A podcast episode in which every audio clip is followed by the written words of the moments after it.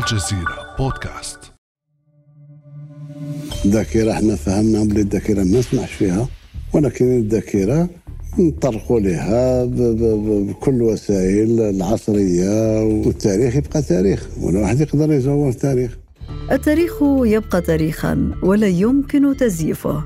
هكذا علق قبل أيام الرئيس الجزائري عبد المجيد تبون على ملف الذاكرة التاريخية بين بلاده وفرنسا. اعتذار فرنسا عن جرائمها الاستعمارية في الجزائر طيلة 132 عاماً يعد من أكثر المسائل حساسية وتعقيداً في علاقات البلدين. وظل هذا الملف محل مد وجزر بين ضفتي البحر المتوسط قبل أن يعود الرئيس الفرنسي إيمانويل ماكرون ويقطع الشك باليقين بالقول إن بلاده لن تطلب الصفحة من الجزائر.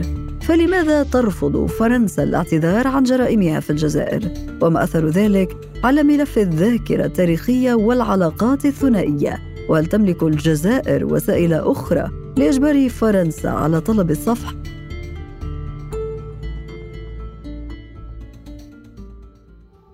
هذه أنا أمال العريسي وهذه قصة جديدة من بودكاست الجزيرة بعد أمس.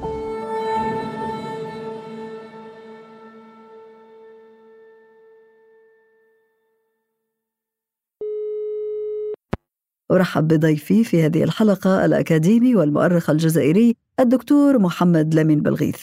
أهلا وسهلا بك دكتور محمد. أهلا وسهلا. السلام عليكم. تحية طيبة لكل من يستمع إلينا. يا مرحبا. بداية دكتور محمد لماذا تصر الجزائر على مطلب الاعتذار؟ هناك واحدة المسألة مهمة جدا اللي هي السياسة أو الدبلوماسية. السياسة والدبلوماسية تقال في أبسط لغة في العلاقة الدولية هي فن الممكن. اعتداء فرنسا على الجزائر هو اعتداء على دولة ذات سيادة. والدولة الجزائرية هي الدولة الوحيدة في العالم آنذاك التي اعترفت بالثورة الفرنسية لسنة 1789 والغريب في ذلك أنها هي الدولة الوحيدة التي أعطت لفرنسا أموال عينية ونقدية واعترفت بها في مواجهة أمبراطوريات رجعية. ولذلك فرنسا الآن تنكر كلية أن الجزائر في يوم من الأيام كانت دولة هذه السياسة سياسة الإنكار وزعيمها الفيلسوف بول ريكور كما هو معلوم. أعتقد أن الإنكار هذا جزء لا يتجزأ من عرفنا الساسة الفرنسيين من ديبورمون الذي غزانا ذات يوم بقوة عسكرية حربية تزيد عن 45 ألف جندي. وبأرمادة لم تعرف لها الإنسانية والكون بتاتا أي صورة مماثلة لها. هي أكثر من 603 سفينة بين سفن تجارية وبين سفن وبوارج حربية. الأمر الثاني والمهم جدا بيننا وبين فرنسا مثل ما كنت تتحدثين 132 سنة من العلاقات. هذه العلاقات علاقات دموية. فرنسا اعتدت علينا. أتت على الأخضر واليابس قتلت منا باعتراف المؤرخين الفرنسيين ميشيل أبار ما يزيد عن 10 مليون من الجزائريين. في إبادات لم تعرف لها البشرية مثيل إلا في الأمريكتين أو العالم الجديد. أعتقد أن فرنسا هذه المجازر وهذا السلب وهذا النهب والطريقة التي اعتمدتها في التعامل مع الجزائريين كقطاع طرق وليس كمواطنين هي التي تدخل ضمن ما يسمى بالأخذ والرد في العلاقات بيننا وبين الفرنسيين. الأمر الثالث أنه فرنسا لا تعترف بعلاقتنا معها إلا في فترة ما بعد 19 مارس 62 أي معاهدات إيفيان. معنى ذلك دوغول ديبورمون قبل ذلك. وماكرون الآن ماكرون نفسه. هذا الذي يتودد إلينا في حالة عجز فرنسا وإفلاس شركاتها بالآلاف تتودد إلى الجزائر. ومن جهة ثانية عنده نفس الطريقة اللي هي طريقة الإنكار لبول ريكور هو أنه لا يعترف بالجزائر كدولة ولا يمكن أبدا الاعتذار لها.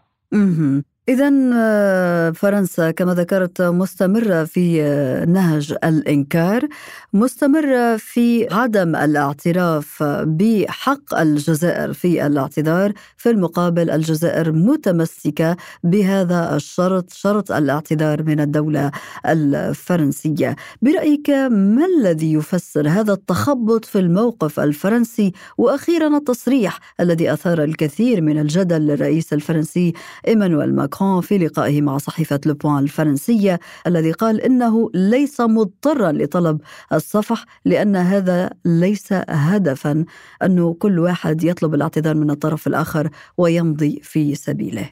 ماكرون يبدو أنه مراهق سياسي مضطرب لا يملك القدرة على اتخاذ القرارات. يبدو أنه يخضع إلى ضغوط كبيرة جدا لوبيات اقتصادية. لوبيات إيديولوجية يخضع أول ما يخضع لضغط كبير جدا من اللوبي اليميني الفرنسي أو من التيار اليمين الفرنسي الذي يتشبث به ما يسمى بالحركة عندنا واللي هم خونة الدار. الأمر الثاني والمهم جدا هذا الرجل يبدو لي أنه كما يقال عندنا في عربيتنا الجميلة وبلهجتنا الشمال الافريقيه يلعب بالجمرة وبالتمرة. فهذا الرجل أنا أسميه على كل حال في وسائل إعلامهم ساكن الإليزيه يبدو أنه لم يحسم أمره مع مسألة اسمها العلاقات بين دولة معتدية اللي هي فرنسا اللي تعتبر نفسها قوة رابعة أو قوة خامسة في العالم وبين دولة بالعالم الثالث في يوم من الأيام كانت مستعمرة فرنسية. هذه مازال ما دخلتش في العقل نتاع السياسي الفرنسي ساكن ماتينيون الأمر الثاني والمهم جدا المعروف أنه الاعتذار عنده آليات وعنده مقابل. اعتذار معنى ذلك الاعتراف بجرائم فرنسا طيلة خمس أجيال كاملة. وهذه مسألة من الخطورة بمكان لأن الاعتذار هو أشبه بالمحرقة المعروفة عند اليهود مع الألمان ومع حتى مع الفرنسيين. الفرنسيين لم يرتكبوا أبدا محرقة ولكن مع ذلك يدفعون مالا للدولة السرطان الذي يجثم الآن على أرضنا في فلسطين. الجزائر في هذه المسألة قد نختلف مع السلطة لكن في هذا الأمر لا يمكن أن تتنازل أبدا عن دماء عشرة مليون من الشهداء. إحنا دائما نردد لأبنائنا في المدارس وفي وسائل الإعلام بيننا وبين فرنسا بحر من الدماء.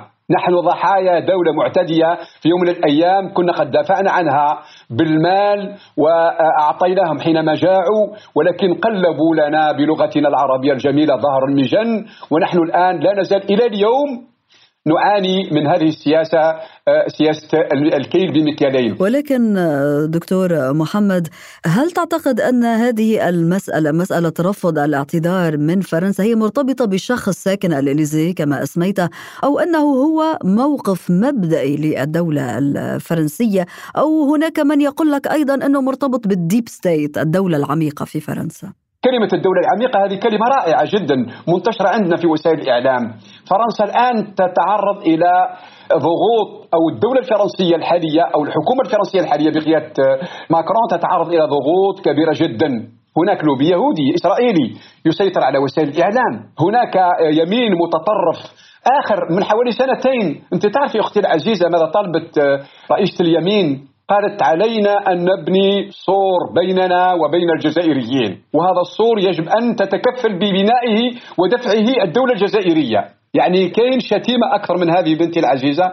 كاين وقاحة وقلة مروءة وقلة أدب. من السيدة لوبان في مسألة تتعلق بعلاقة دولتين مستقلتين لهم علائق ولهم عضوية متميزة في الهيئات الدولية. يعني تصوري أن أبسط شاب آه، يافع في الجزائر de seize ans من 12 إلى 16 عام لما تقول له كلام كما هذا يطلع له يطلع له الغاز. ياك تعرفي واش معناها يطلع له الغاز بالجزائرية؟ نعم نعم. يعصب يعني آه يعصب نعم.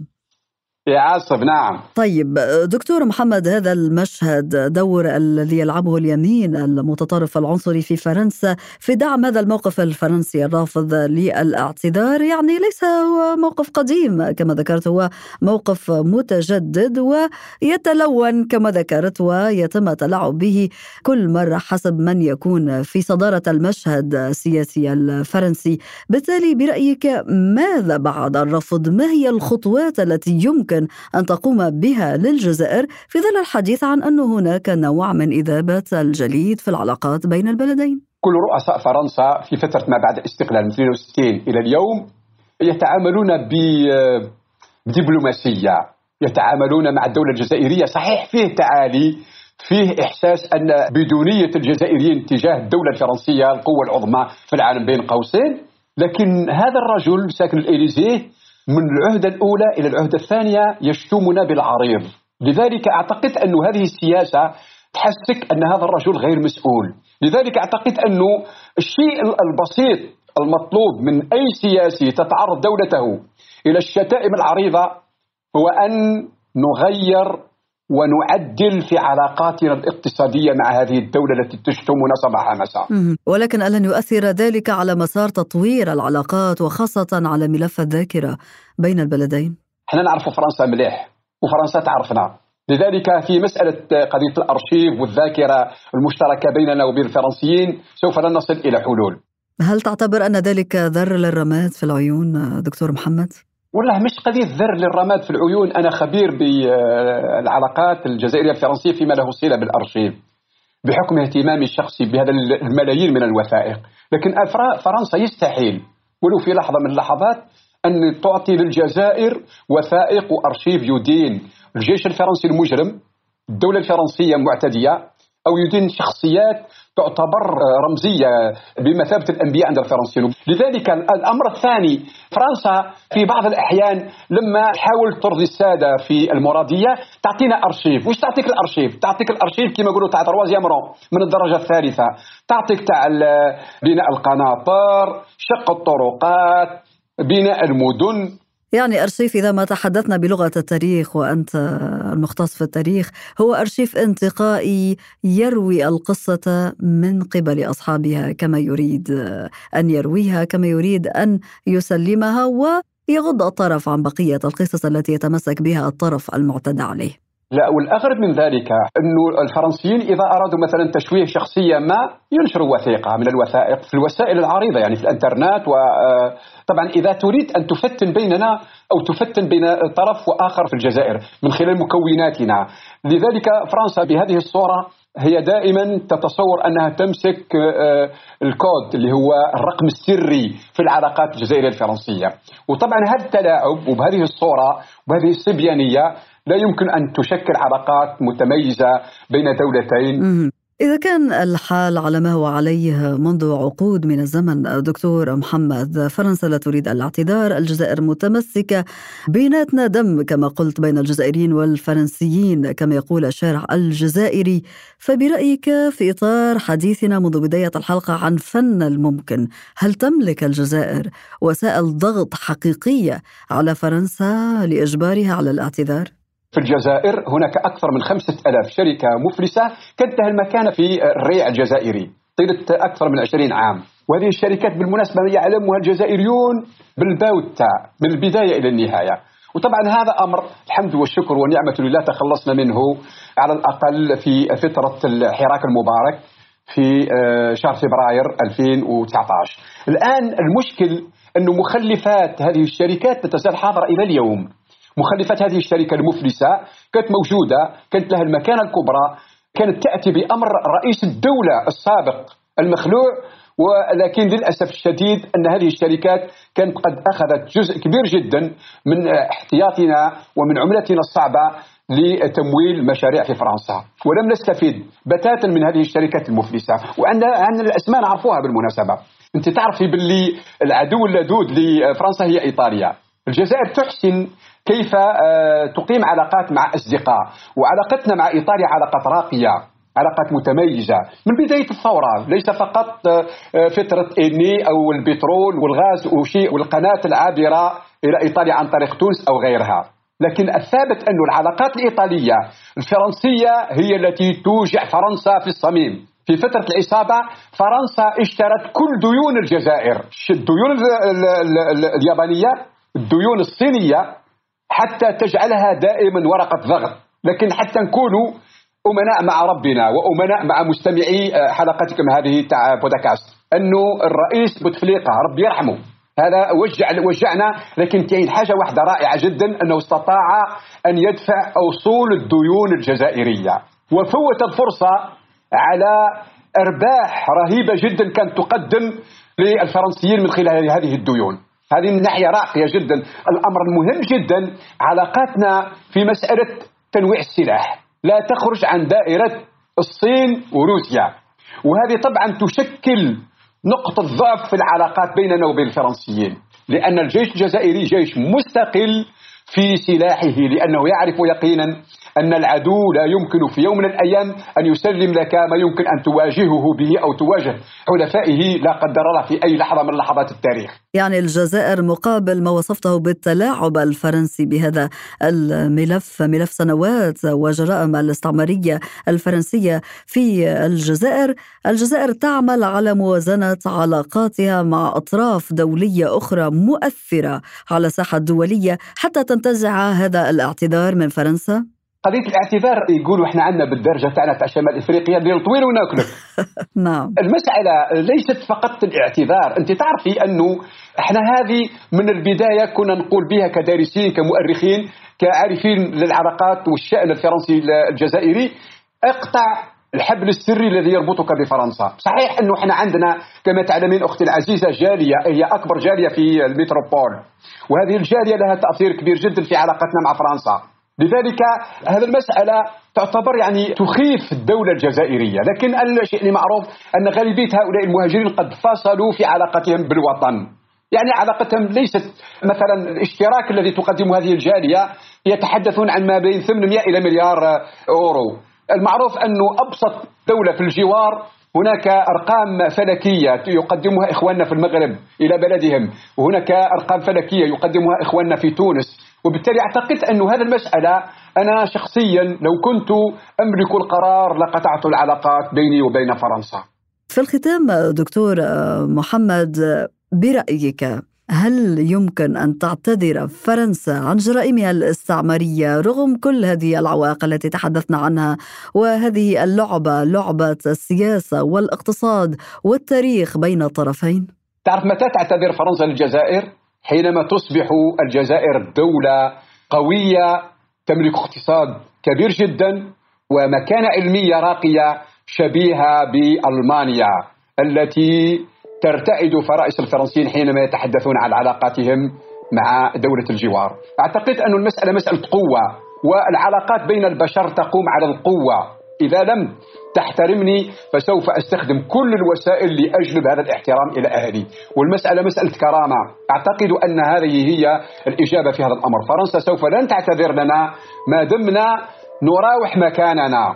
وما دمنا نراوح مكاننا فسوف لن تعتذر لنا الدولة الفرنسية لأن فرنسا تتصور أن هناك من يدافع عن اللغة الفرنسية عن مصالح الشركات الفرنسية وهذا هو سر ما يمكن أن نتجاوزه بإذن الله عز وجل إذا أردنا فعلا أن نعيد الاعتبار إلى دماء شهدائنا المقدرة بدماء 10 مليون بيننا وبين الفرنسيين. الدكتور المؤرخ والأكاديمي الجزائري محمد لمين بلغيث شكرا جزيلا لك. فعلا سعدنا بلقائك في هذا النقاش. العفو العفو. كان هذا بعد أمس.